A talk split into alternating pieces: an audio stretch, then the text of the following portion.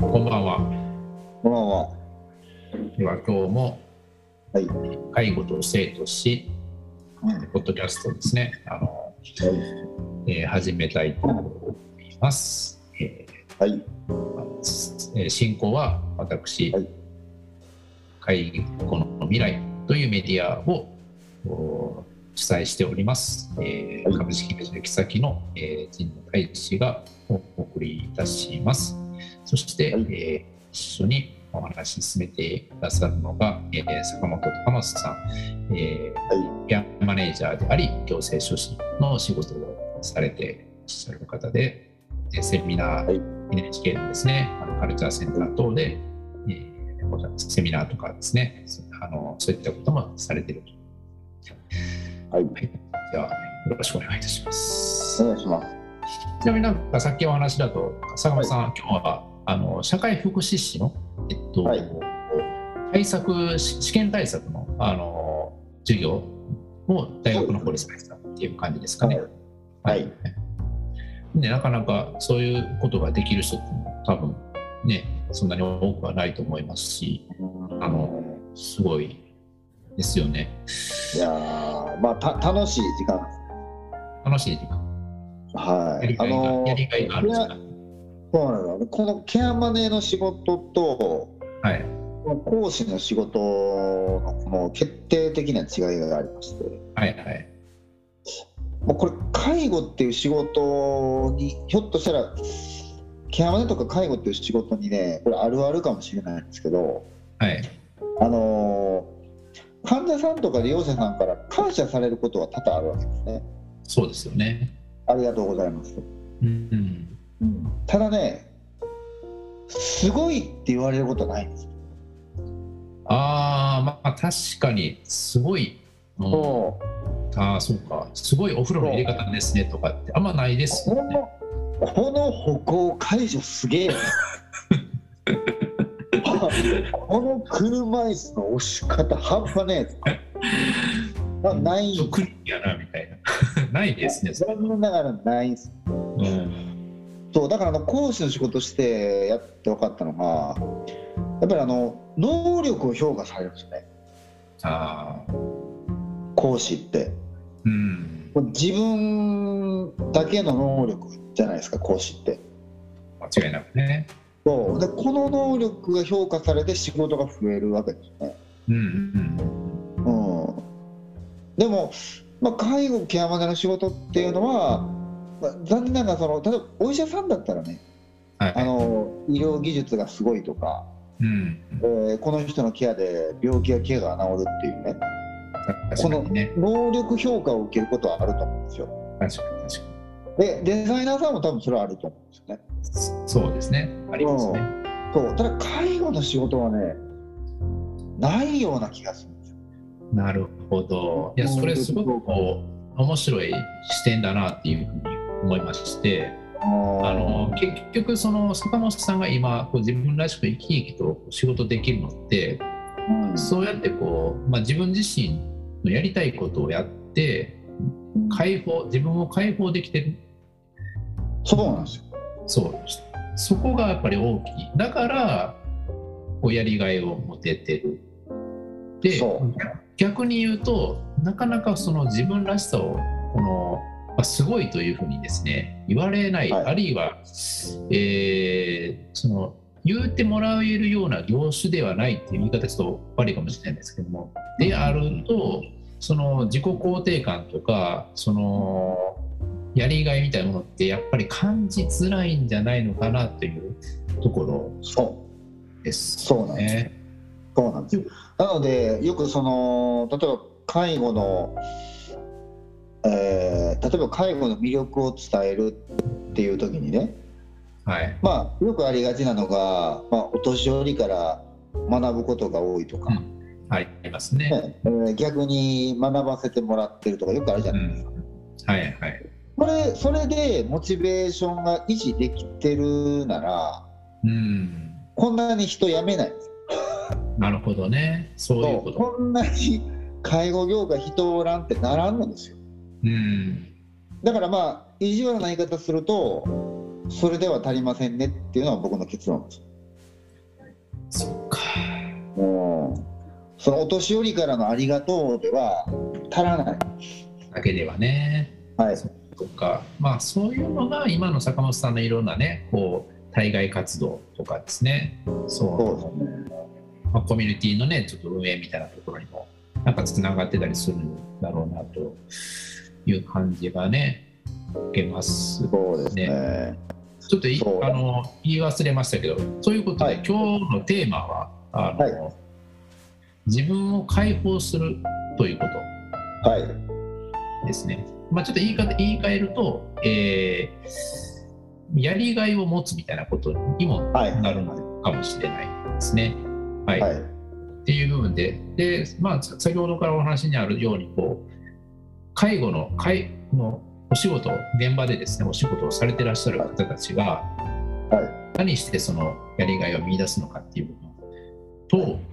あと介護をまあ受けられる方ですね、まあはい、高齢者の方、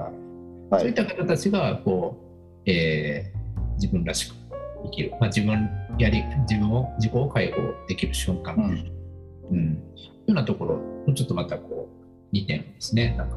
お話の中で進めていけたらいいかなと思いますけどそうですね。あのーまあ自分を解放するっていうのは僕はあのまあ介護職を極めるのもそうですけど2つの方向性があると思ってて、はいはい一つはまず対患者ですうん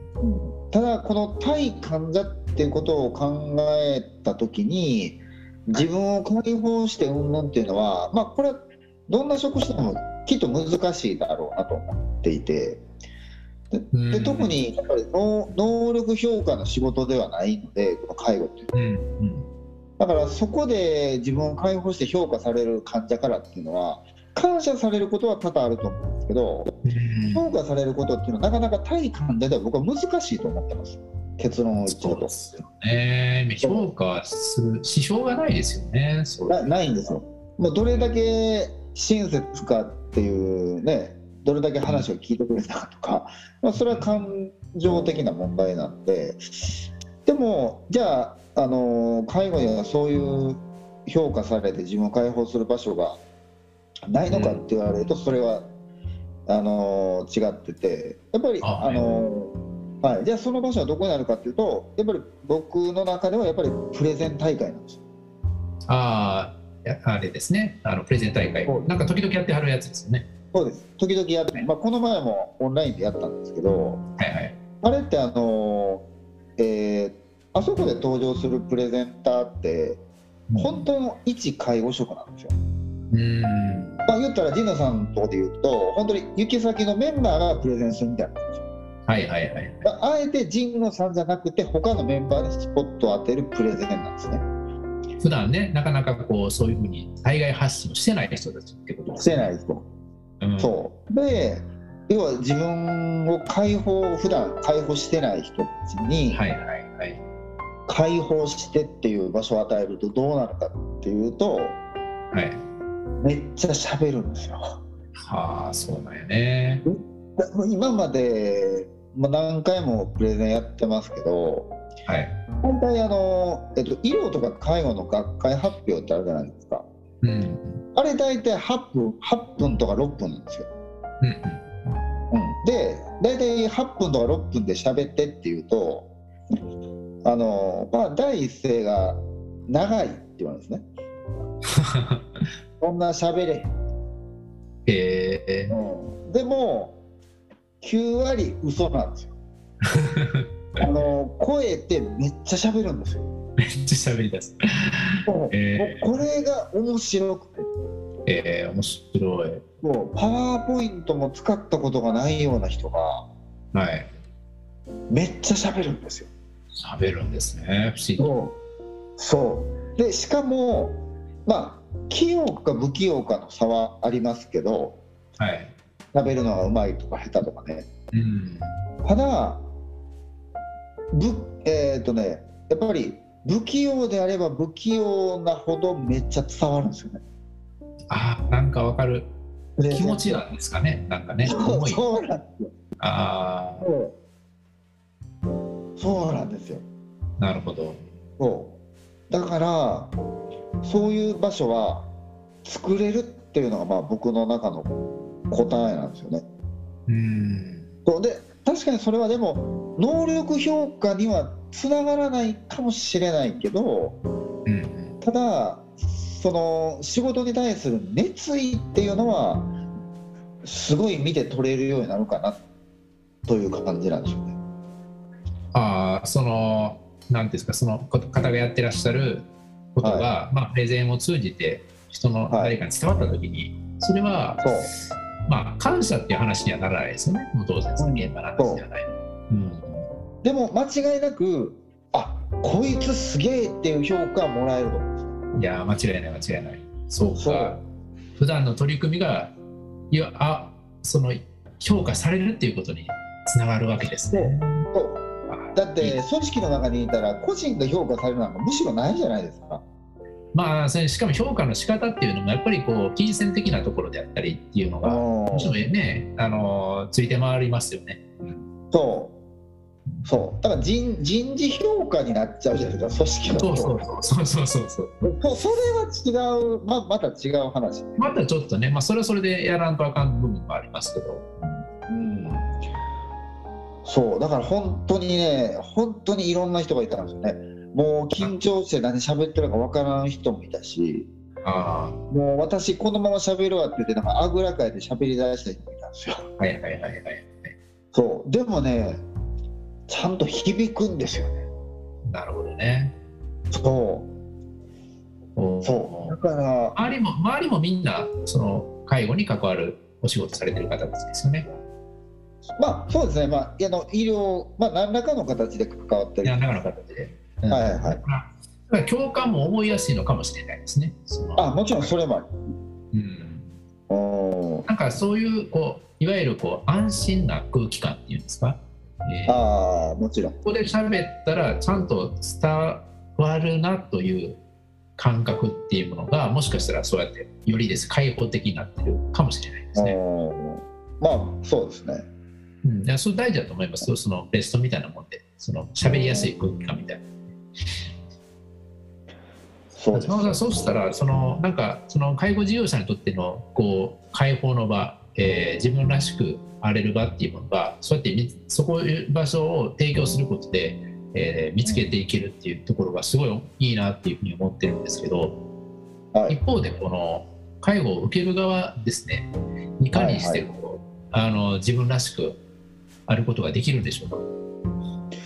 受けるがそう対要は患者さんっていうことですよね患者さんたちですね利用者さんですね。うん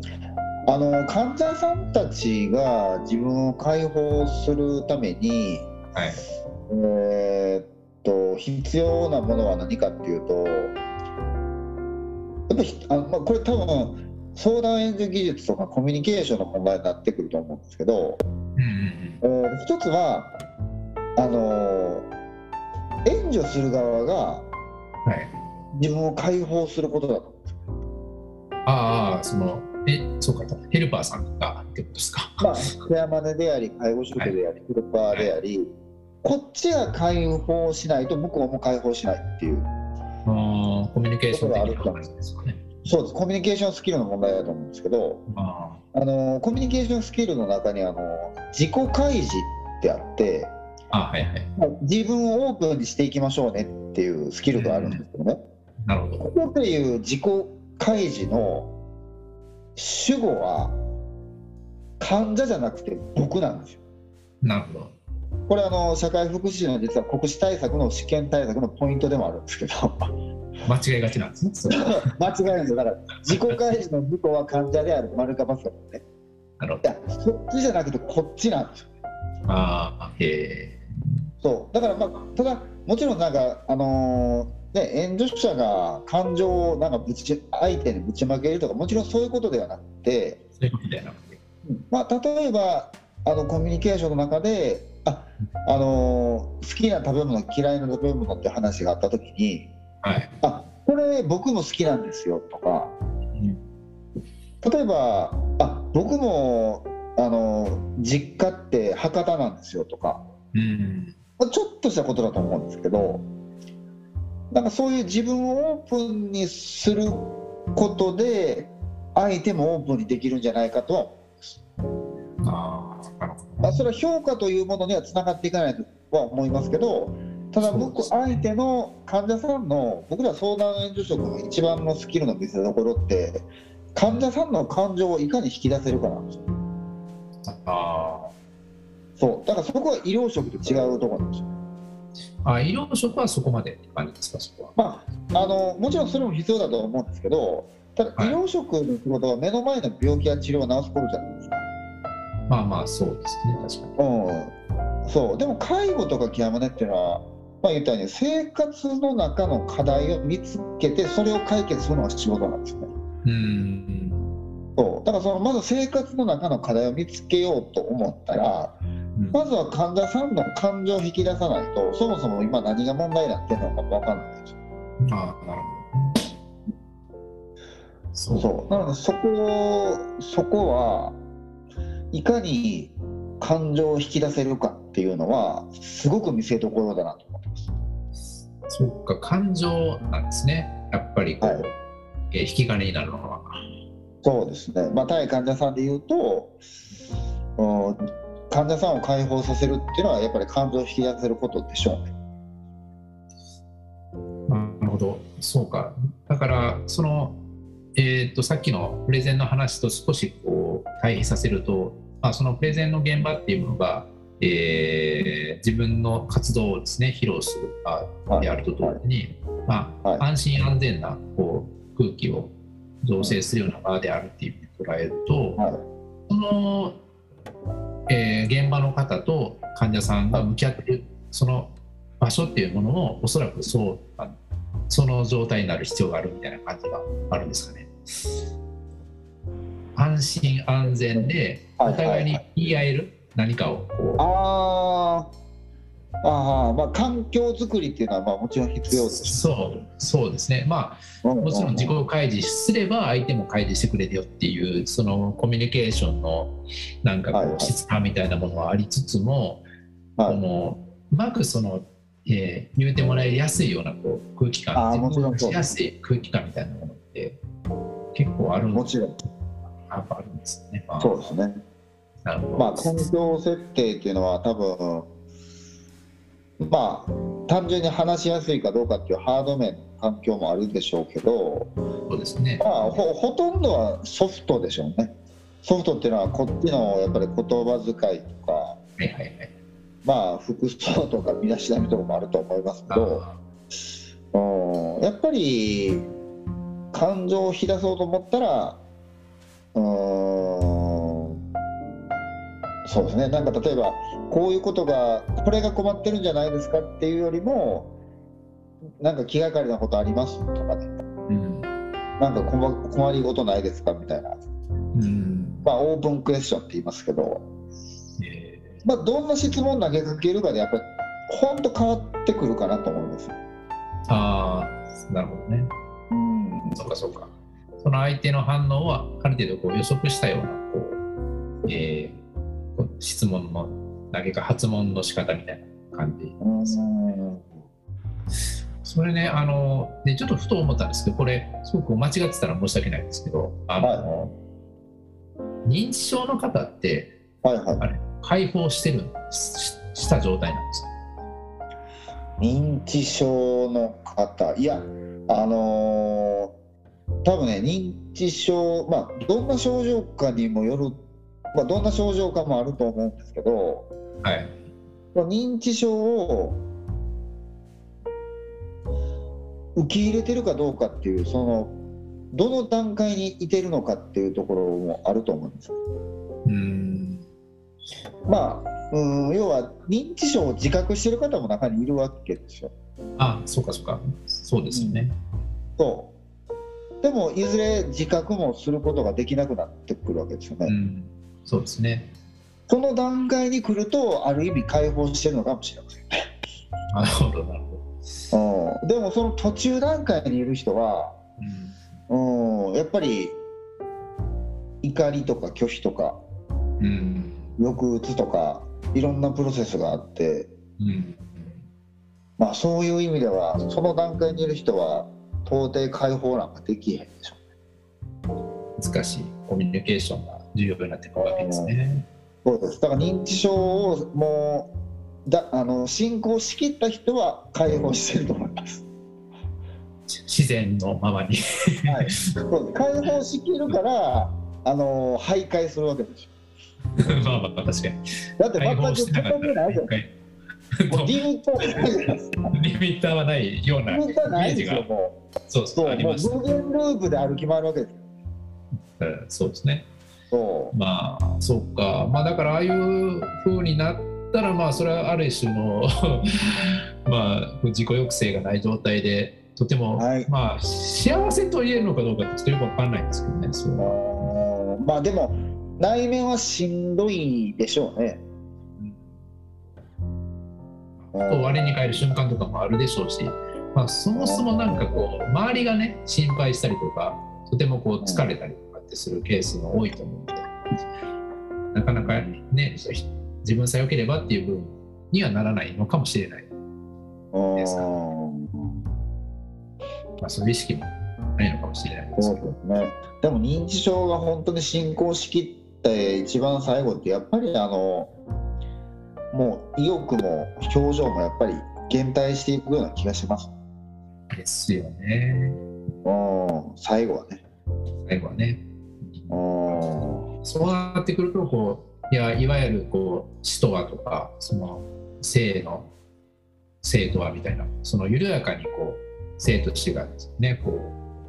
うなんていうんですか行き来するというかのはまあどの状態を死と呼ぶのかみたいなところみたいな。なんかありませんかね。そうまああまりちょっとそこは今日は触れないですけども、まあその死ぬということに対してのこう心持ちあありようあり方みたいなものも気になってくる感じがしますね。認知症の後期は。あーそうですね。まあその辺まああれですね。いろんなこう患者さんを利用者さんをこう想定しながらまた喋ってもそれはいいかもしれないですね。次回ちょっとそのあたりをなんか結構そうですねはい革新の部分かもしれないですけど、うんしていきましょうか。わかりました。はい、なるほど。じゃあ、えーこんな感じで。そんな感じで最後に、あのおお知らせ がございますあそうそう、ほんまにだから忘れるんですよね。今で本当に忘れてたもんな。えっと、10はい。えー、2020大丈夫ですか？はい。えー、2021年はい、 12月の5日日曜日にですね、はいえーオンラインセミナーを行いたいと思います。はいで、塚村さんタイトル覚えてらっしゃいますか？えっとね、覚えてないです。季節の選び方じゃないんですよね。あ、いや何です合ってますよ。合ってますあの合ってます。高齢者施設の現実的な選び方っていう。ああ、現実的な選び方ね。はい。 現実的なっていうのがこの、ジノさんっぽいなっていうところだったんです けど。そうです、高齢者施設の選び方ということでお話を、えー、としたいと、えー思います。あのーまあ、NHK とかいろんなカルチャーに、えーずっとまあ僕数僕この前いつから喋ってんやろうと思ったら多分8年ぐらい喋ってる気がするんですよね。ずっと同じテーマで話してるので、ずーっと同じネタでようやらせてくれんなと思ってこれ。あの逆にそもう考のえたらでもどんどんとね、その受講者が増えているっていうもう人気のセミナーになってるわけじゃないですか。まあほんまそれはねあのあの自分で言うてもいいと思うんですけどね。あの 免疫っていう。そうなんですまあ、なので、まあ、これをこの企画を、まあ、このデザイナーの神野さんと一緒にやってみようというのがこの12月5日の、えー施設の選び方という、ね、あのセミナーなんであの他のカルチャーとは違って、えーとこのセミナー受講していただいた方は、はいえーとまあ、漏れなくあの1日坂本を自由に使ってもいいチケットっていうのがねあの相談ツイッターになってたんで。そうです、そうです。一日中相談してもいいっていう。いやーなかなかね、めったにない機会です。これはそうです。だからまああのまあまあ関西にいてますので、関西以外の方はもうオンラインで、うんまあ、午前も喋って午後も喋ってでもいいよろしいです何かしらね、方法があるかと思いますので。そうですねはい、まあ、そういうあのねえーと一応プロのケアマネを使いほ使いたい放題っていうね、えーそういうセミナーだと思ってもらったらいいかなと思いますのでぜひ参加してもらいたいなと思いますはい。ありがとうございます。まあ、幸せな忙しい時期かもしれないですけどね、ものすごくこう、えーリアルな、リアルにためになる話が満載だと思いますし、はいでまあ、それだけではなくて、こう介護のですね、なんか本質というかですかね、そういった部分にもね、少しでもなんか迫れたらいいかなっていう、まあ、今回、このポッドキャストはそういうテーマでやってますので、そういうところもですね、なんかセミナーの中でちょっと触れられたら面白いかなっていうふうには思ってます。はいありがとうございます。で、えーまあ、詳細はですね、ウェブサイトの方にも書いておりますので、とポッドキャストで言うと、あのー概要の欄概要欄にリンクが貼ってありますので、そこからはいなんか興味のある方は押してくださればなと思います。はいでは、本日はそんな感じで。はい。ありがとうございました。